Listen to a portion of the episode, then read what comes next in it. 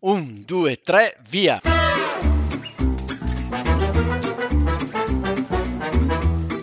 Benvenuti all'italiano vero.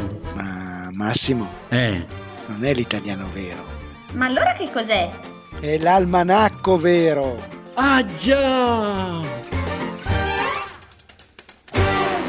Ciao a tutti, bentornati a un'altra puntata dell'Almanacco Vero.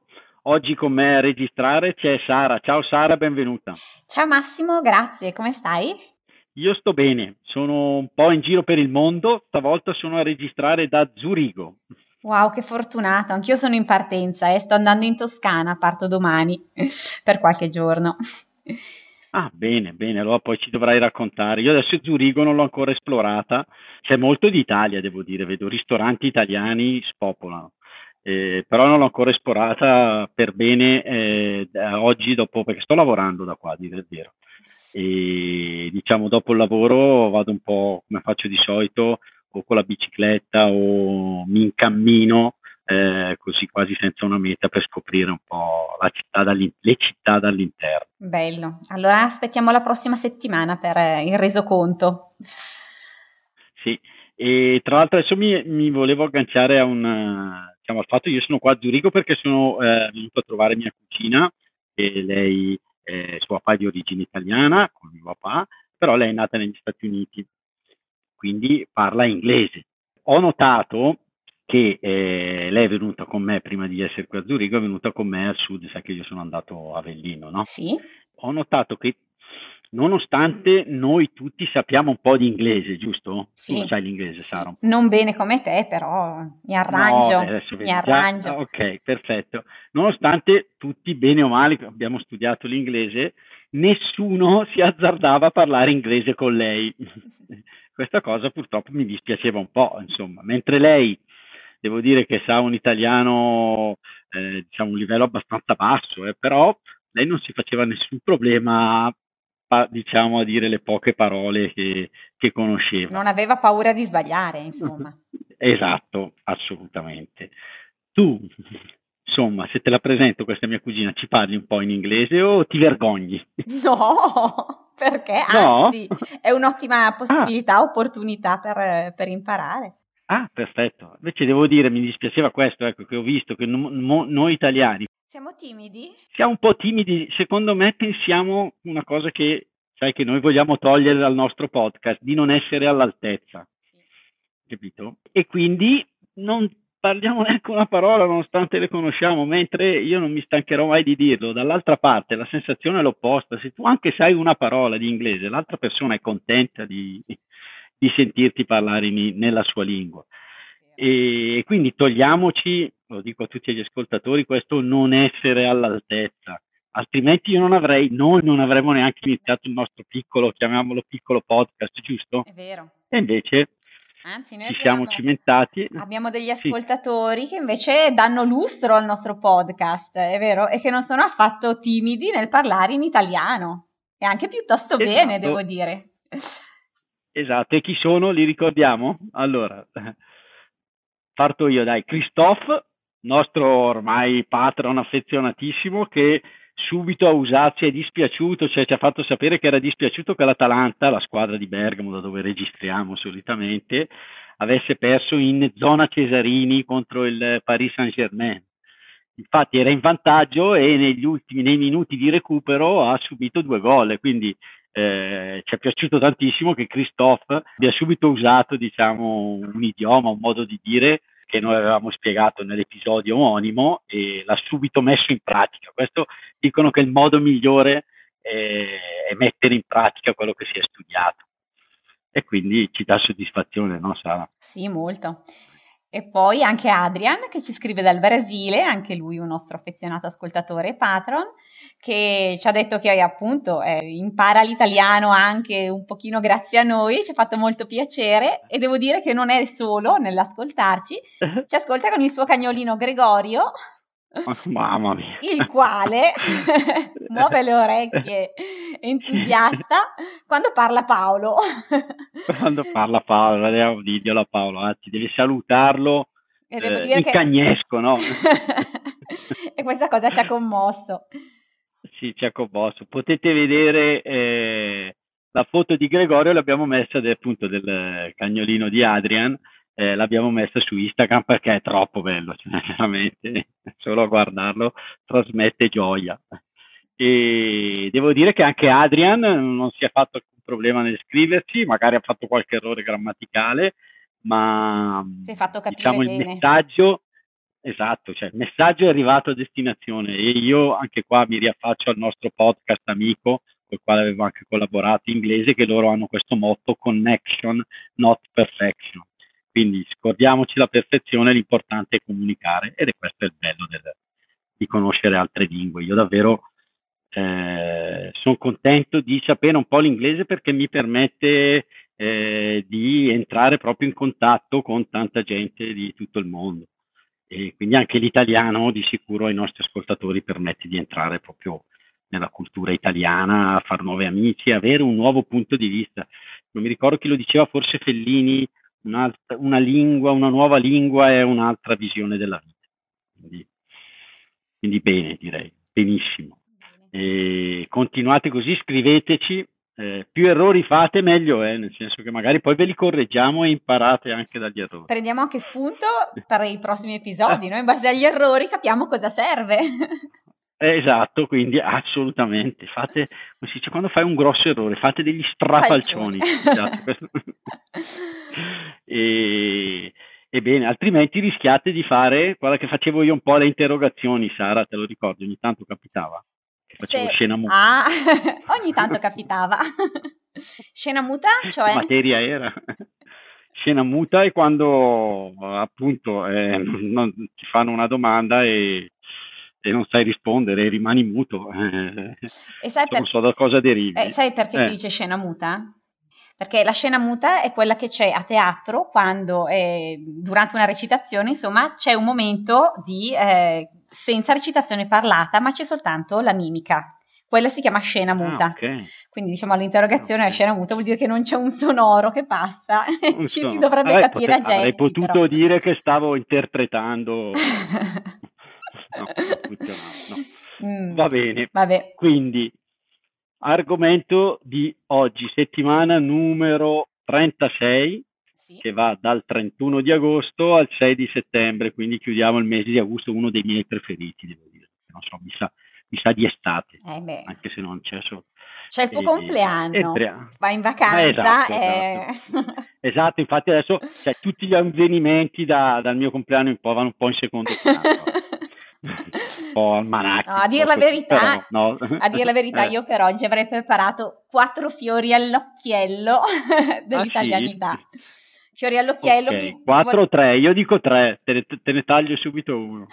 allora sono 3. Va bene. Sai perché eh, ho usato... Andiamo a vedere, lo so, li conteremo man mano. Quindi, mm. cosa sono i fiori all'occhiello?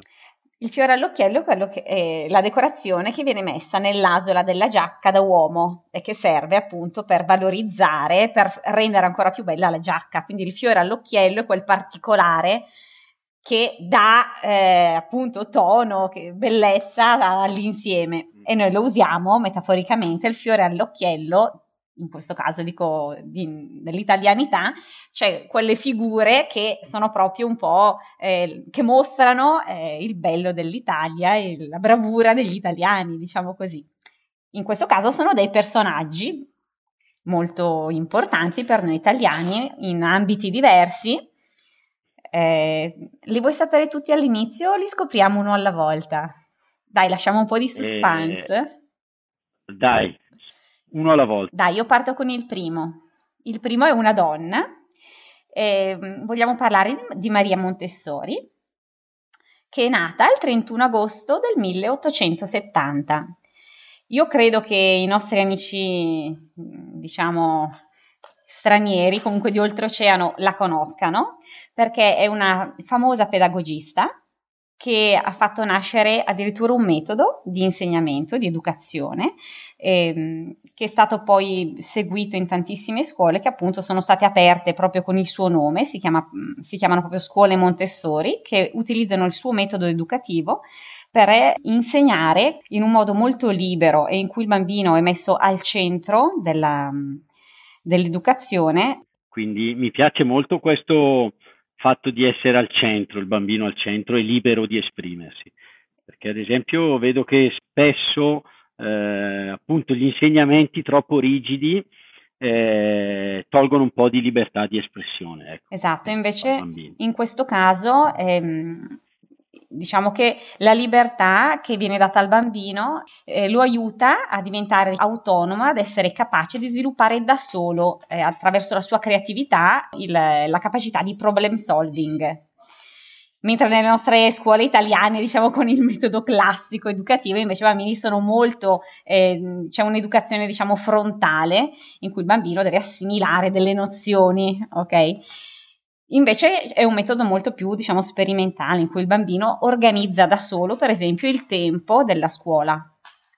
E, ehm, ah, io avrei voluto far fare la scuola Montessori ai miei figli, perché a Bergamo c'è un istituto Montessori, però ahimè non ci sono riuscita. Eh vabbè, però come mamma magari puoi, eh, diciamo, compensare non essendo appunto una, lasciando un po' di libertà ecco, ai bambini. Sì, infatti. Anche lì entriamo su tante cose. Mi fai venire in mente, avevo letto che non so se alcune scuole americane avevano smesso di dare i compiti a casa ai bambini perché avevano notato che venivano fatti eh, con la testa di adulti. Ah, mentre lasciandoli eh, mentre c'erano delle mamme troppo fare... buone che aiutavano. Che li aiutavano e addirittura c'era una specie di concorso dove dovevano fare un disegno e questo disegno potevano farlo a casa. Adesso mi piacerebbe citare la fonte magari poi la cerchiamo. E, e diciamo i disegni che venivano fatti erano molto non so dovevano inventare delle come posso dirti dei personaggi delle figure a fantasia no e facendoli a casa rispecchiavano molto la realtà, diciamo, quindi non so come dirti, magari avevano sempre due braccia e due gambe e una testa, te lo dico. Invece facendoglieli fare da solo a scuola venivano delle, eh, diciamo, delle figure molto più fantasiose. molto più so, belle. Robot, eh sì, più belle, robot, cioè, senza una logica che forse era data proprio dal fatto che non potessero esprimersi a casa. Quindi, e qua entriamo in un discorso molto ampio, ecco. C'è anche una, una, una, una parola che si usa nel, nella gestione dei team di lavoro, che è, questa è una parola inglese, il micromanagement, cioè quando hai un, eh, un, un capo, diciamo, sopra di te che ti controlla anche su attività a scarso valore aggiunto. E quindi questo è diciamo, una connotazione negativa perché non lascia il, diciamo, il dipendente, l'operatore, esprimersi liberamente e influisce anche sulla, diciamo, sulla felicità che puoi avere nell'ambiente di lavoro, perché poi la, la prima reazione che uno ha è studiato è se lo devo fare come dici tu, fallo tu, diciamo. e quindi certo. eh, eh, probabilmente il metodo Montessori è contro il, il micromanagement, ecco. Certo. quindi lasciamo esprimere questi, No, indubbiamente è un metodo che ancora funziona, tant'è che ha ormai più di cent'anni ancora è praticato nelle scuole di tutto il mondo. Eh, tra l'altro è stata anche una delle prime donne a laurearsi in medicina, quindi non è stata soltanto insomma, una pedagogista, ma anche proprio una neuropsichiatra infantile e un medico. E, ehm, e poi, vabbè, è morta in Olanda nel 1952. Ci ha lasciato questa grande eredità proprio educativa. E quindi grazie a Maria Montessori, che non so se l'abbiamo detto, veniva eh, dalle Marche, dalla provincia di Ancona. Bene, quindi proseguiamo eh, con il secondo evento, avvenimento. Quindi 6 settembre del 1925 nasce Andrea Camilleri che ah, nasce a Porto Empedocle, che è una bellissima, ci sono anche stato, anche lì, un bellissimo paesino eh, in Sicilia, sul mare. E ricordo mio papà ha lavorato in Sicilia, quindi eravamo andati lì a fare le vacanze. Ricordo che eravamo appunto in questa, in questa cittadina e in un bellissimo albergo, però ahimè era nuovo, non c'era nessuno, allora io e mia mamma poi avevamo cambiato perché ci sentivamo un po' soli in questo bellissimo albergo, però Porto Empedocle è veramente una, una cittadina, penso che abbia anche della storia, adesso non ci siamo preparati su questo, ma e, e quindi nasce questo scrittore che mh, è diventato famoso per noi per eh, i romanzi che ha scritto appunto su questo commissario siciliano che è il commissario Montalbano che invito tutti i nostri ascoltatori a leggere i libri e a cercare appunto la, la fiction che è stata fatta in tv, ne sono state fatte, non so, tantissime edizioni.